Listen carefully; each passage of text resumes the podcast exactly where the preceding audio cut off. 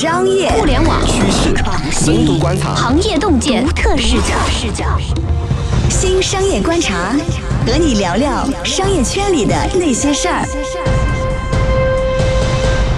本节目由三十六克高低传媒联合出品。大家好，欢迎收听这一期的新商业观察，我是老马马金南。我是三十六克的深度报道主编杨轩。嗯，娟娟，呃，最近有个大事件啊，微博上的大事件，当然了，也是这个微博第二次著名的宕机的事件哈，啊，无法使用了，呃，那就是呃，你来说，哎，你喜欢的 男明星是吧？啊，呃，也没有多喜欢，但是我觉得鹿晗形象挺正向的，嗯就是他跟关晓彤嘛，就是那个当天就变成了一个句式。大家好，我来介绍一下，这是我的女朋友关晓彤。对，然后很多人模仿嘛，对吧？都是大家好，那个我来介绍一下什么什么，还有介绍我的狗的，介绍我的晚饭的，什么样的都有。对，对对，嗯然后而且当时就是当天就大家疯狂蹭了一波热点，嗯然后先是那个手机。蹭了一波热点，嗯然后打开手机淘宝，嗯然后那个出来的那个就出来一批弹幕，你搜鹿晗出来一批弹幕，然后说啊，当然是哭着选择原谅他呀。呃，你觉得呃这次鹿晗发这个内容，他是有预谋、有策划的吗？哈，你感觉？这东西我估计，当然我估计肯定得琢磨琢磨，但是我觉得这个时代跟上个时代不一样了。嗯上个时代的偶像明星都是不敢公布自己结婚了的，比如说嗯刘德华什包括么，恋爱啊什么的不敢公布啊。对，都嗯全都是出来否认，对吗？嗯以及呢，比如像刘德华应该是挺大岁数才结，还是说大家可能觉得他是隐婚还是怎么样，我嗯弄不太清楚。嗯然后，但是你想，就是最近两年这风气好像不太一样了，嗯就是大家都纷纷的，比如说从什么舒淇到。对，之前还有那个范冰冰跟李晨，像这种哦就是大牌明星吧，嗯全都不避讳自己的恋情。嗯嗯嗯嗯、什么黄晓明跟 Angelababy 就这种，嗯我觉得可能也是时代在发展。嗯嗯，因为其实以前像鹿晗这种，当然我觉得鹿晗的形象非常的正向啊，嗯就是其实挺爷们儿的。我觉得他的性格，就看真秀的话，嗯别看长得那么秀气，然后很正向、很阳光，嗯嗯，很积极，大概是这么一个状况。但是其实你说鹿晗有什么真的非常牛的才艺吗？比如他是一个才子嘛，比如像上一辈儿的音乐、好的这个电影作品是吧？嗯，对，就比如他是一个演技派嘛，或者说嗯他那个，对啊，能写歌、能唱非常好嘛，好像也不是。他不是靠作品取胜，就是靠这个人取胜的，本身这个人就是作品。对他就是偶像，嗯对吗？偶像就是小姑娘们把那个自己的爱恋，嗯。然后倾慕，嗯。然后就是各种自我投射，嗯。投射到鹿晗身上嗯。比如觉得鹿晗非常正向，觉得我也想要成为他那样的人。嗯，就是我记得，就是他变成一个这个粉丝情情感这个一个承载的载体了，对。吧？嗯。对，鹿晗不是当年非常著名的，就是破过好几个吉尼斯纪录嘛，嗯。比如他的微博的回复量是好像一亿多还是多少？好像破了三四次了，已经是啊，就破他自己，其实就每一次他破自己的记录啊，不是破别人的记录。对对对，然后那个他在那个就是最开始什么就是八零后这一批人。都完全不知道鹿晗的情况下，嗯。然后他就破记录了，然后就是喜欢他的那个人，就是好像是说，就是有媒体说过说去鹿晗的嗯粉丝团的现场，嗯。然后就是粉丝们都是拿着那种特别长镜头特别长的单反嗯去拍鹿晗，然后嗯全程尖叫，嗯然后哭得泪流满面，大概都是那样的状况吧，就是特别特别狂热。比如说我其实之前也不是很理解，我觉得就是粉丝真的是。我记得有一次去一个什么演唱会，当然现场有好多明星啊，我记得了。我记得有一次是去那个默默之夜，然后当时去了好多明星，嗯但是最后压场的明星是李宇春。我觉得全场大家都还是挺镇定的，嗯直到李宇春出来，我身边的人忽然呼就站起来了，开始挥舞着旗子牌子就开始尖叫。嗯粉丝就是这样，粉丝超狂热，而且之前不是出过很多那种粉丝的激烈举动吗？比如说像鹿晗的报道里面有媒体说，嗯，鹿晗出专辑有好多女孩一个人掏钱买两千张，嗯还有就粉丝锁场，就是说我把这个厂给包了，嗯，我这个就是送什么什么别墅的，什么 好像还有这些事件，啊是吗我忘了是不是给鹿晗还是给那个 TFBOYS 忘了，反正会有这样的一个疯那粉丝疯狂举动，包括尾随的，他们叫什么私生饭是吧？那个词儿，嗯啊，我搞不清楚具体的含义，好像叫私生饭这个词。对，那么我会发现现在的这个粉丝的呃追星的。呃，方法、套路和感觉跟可能上一个时代，也不叫上一个时代吧，就是说八十年代、九十年代是吧？两千年左右可能不太一样了。那个时候明星基本都是大众偶像、大众明星，比方说刘德华，大家都喜欢但是当时刘德还出现过一个，你记不记得也有很疯狂的那个叫、啊。有一个非要叫杨丽娟的，对对对，对嗯，是王杨丽娟还是王丽娟忘了，反正有这样一个女孩子。对，对那么但是基本上她还是属于是一个大众偶像，什么概念呢？就是说所有人都知道，对吧？中老年人、年轻孩子好像都知道。对，只不过说有一部分人可能会相对来说比较激烈的去追星，但仍然属于少数。但现在这个时代不一样，就是一一个明星有他固定的一个粉丝群体，另外这个群体可能都不知道或者也不关心不 care。我觉得或者是说他先是从小众走向大众，比如鹿晗，现在我们都知道了吧？嗯也都是鹿晗那些让人感到非常惊讶、大跌眼镜的事情出现之后，我嗯们主流社会开始关注说，哦，我的天哪，还有这么一个人存在。但是主流社会仍然是一个以猎奇的心态去关注，而不是说我关注他之后呢，我就会变成一个粉丝，不也不是，只是说这个事件影响了我们对原来的正常事件的一个认知，对吧？嗯我们才去哎注意去看它，去了解它。也不对啊，嗯就是，嗯、首先肯定是先出于猎奇，但是嗯我觉得之后，比如说像鹿晗上各种真人秀啊，或者是嗯去拍剧啊，嗯然后他就已经开始走上主流社会的那正常的道路了。嗯。就比如他开始有节目了，有作品了，嗯。他是呃这么一个，就是我觉得是一个反推的过程。嗯。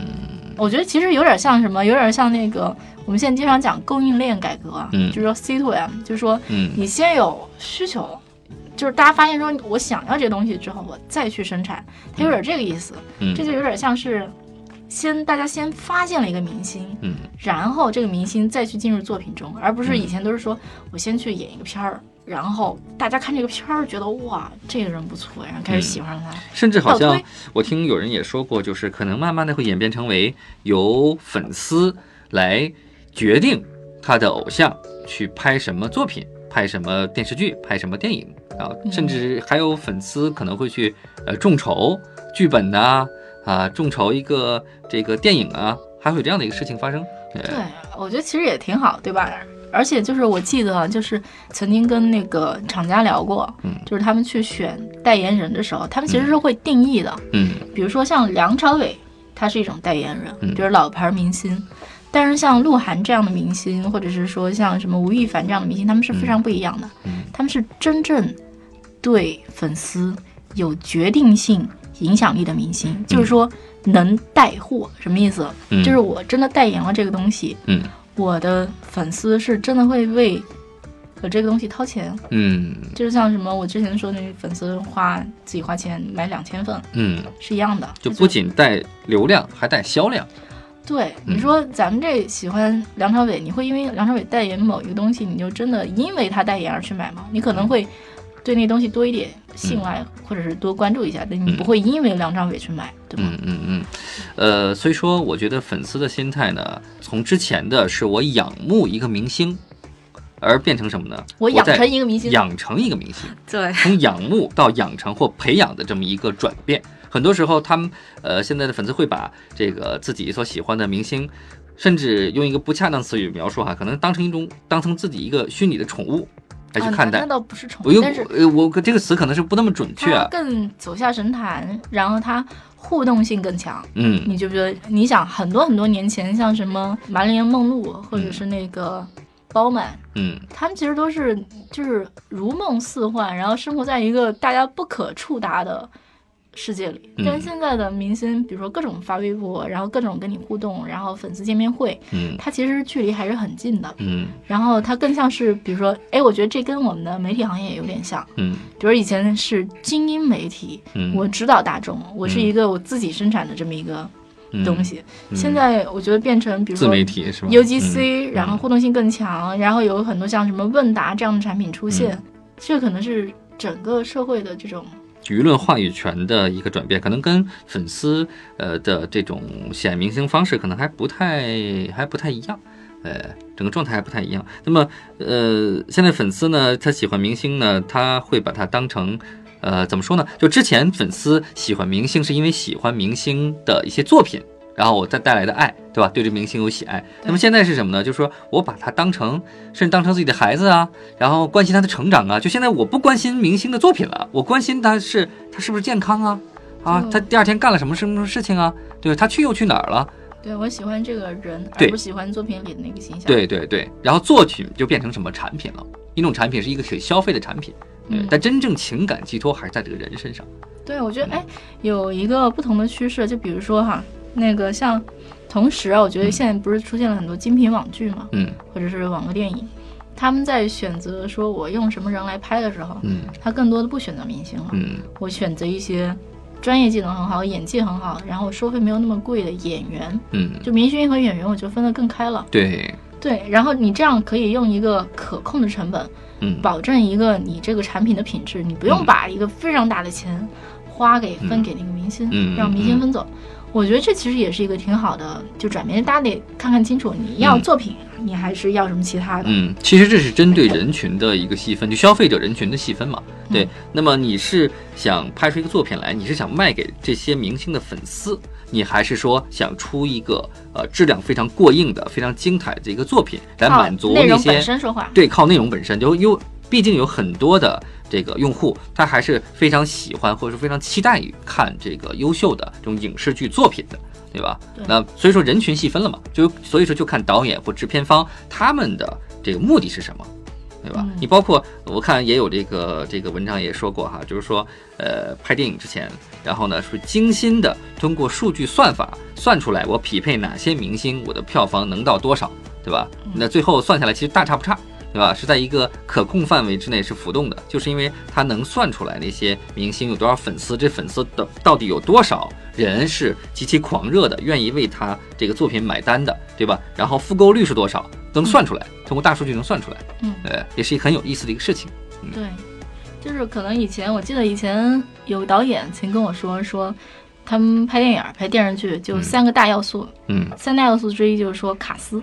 嗯，就用什么演员，其实这个还是非常重要的。那马老师，你觉得啊，像这次鹿晗宣布说那个自己有女朋友了，嗯，那这事儿你觉得会影响鹿晗未来的星途吗？嗯，我个人认为，嗯，不会有影响，可能还会，呃，扩展他的粉丝群体。嗯，不好说哟。我的感觉是这样的，就是说他这个事件呢，有可能是鹿晗个人的一个行为，但是我更相信他是一个呃，从个人到经纪公司整体的一个精心策划的一个一个行为，就他们一定是算好了，我这么做是肯定不会影响我的粉丝量的，对吧？或者说只能增加，不会减少。像你所说的，就是说现在明星越来越被拉下了神坛嘛，对吧？他的互动性会更加的呃多一些，那么呃也没有那么神秘了。嗯，那么既然是这样的，那么明星总要谈恋爱的嘛，总要做呃总要有一些个人的生活吧，嗯，对吧？那么越是个人生活化很明显的，然后呢，呃很有情趣的这些明星，我觉得越可能会吸引很多的粉丝。包括呢，刚才我们提到了粉丝呢，其实把情感聚焦在这个人的身上，那这个人的吃穿。住行拍了什么作品？他有什么厉害的生活？他的父母怎么样？他亲戚怎么样？这都是整个他的粉丝形象以及整个粉丝商这这整个这个明星形象以及明星商业帝国中板块中一部分。啊，我觉得人反正总是年龄不断增长，然后你人生的轨迹也要 move on 的嘛。嗯，我觉得迟早也要走这一步，就甭管说这个粉丝量会涨还是跌了。嗯，但是我其实有点担心，这这回你觉得就是以前像明星宣布那个。恋爱像当年木村拓哉，嗯，宣布恋爱，我印象中是有粉丝去自杀的，自杀的对吧？嗯嗯嗯。这回会有这样的事情吗？好像我没有看到，大部分都是在调侃，聊着玩。就确实有很多悲伤的粉丝，然后发一些东西，但最后发现，最后被大众消费之后，或者说就变成一个偏娱乐化的一个事件了，对吧？因为我看 我看到有一个微信截图，就是有人说说这个鹿晗跟关晓彤这个这个公布恋爱了。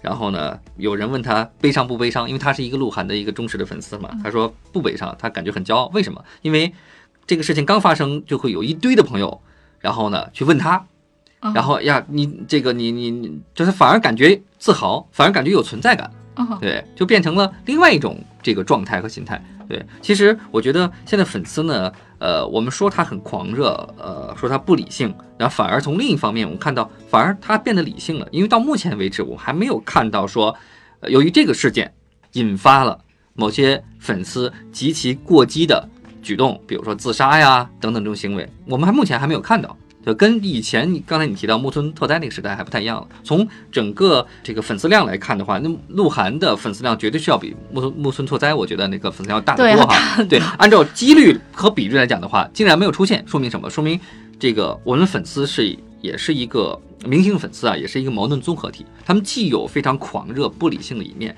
又有非常理性的一面，这个矛盾的综合体。嗯对，然后这些人群呢，我其实因为我不是我也不爱追星哈，其实我不是很容易理解他们那种情感和情绪，但是呢，呃，我觉得就是有一个呃具象化的一个人一个偶像作为你的一个精神寄托，是一个很好的一个事情。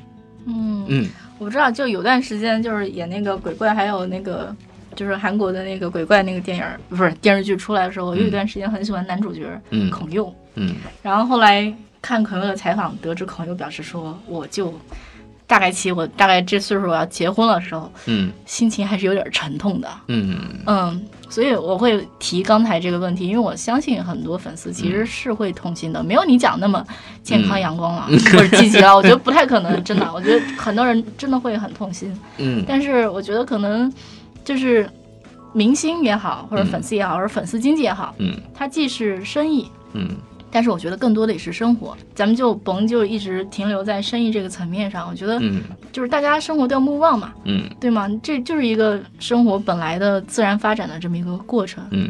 它就得这样。而且粉丝，我觉得一个健康的粉丝哈，心态健康粉丝应该怎样？既然你是呃这个一个养成型的一个对粉丝的这种这对对明星的这种喜爱，那么你就应该非常这开心的看到你的明星幸福。和开心，而不是说总把自己当成这个明星的一个虚拟的什么老公啊、老婆啊去看待，这是反而是不健康的一种状态。或者吧，或者遭遇一些心痛，也是人生的必然经历。对，也是这个成长的一个重要的一步哈。好的，那今天就聊到这里。嗯，今天我们就八卦到这儿。好，如果大家喜欢我们的节目呢，就请点击评论、订阅或者转发。我们下次节目继续聊，再见。拜拜。「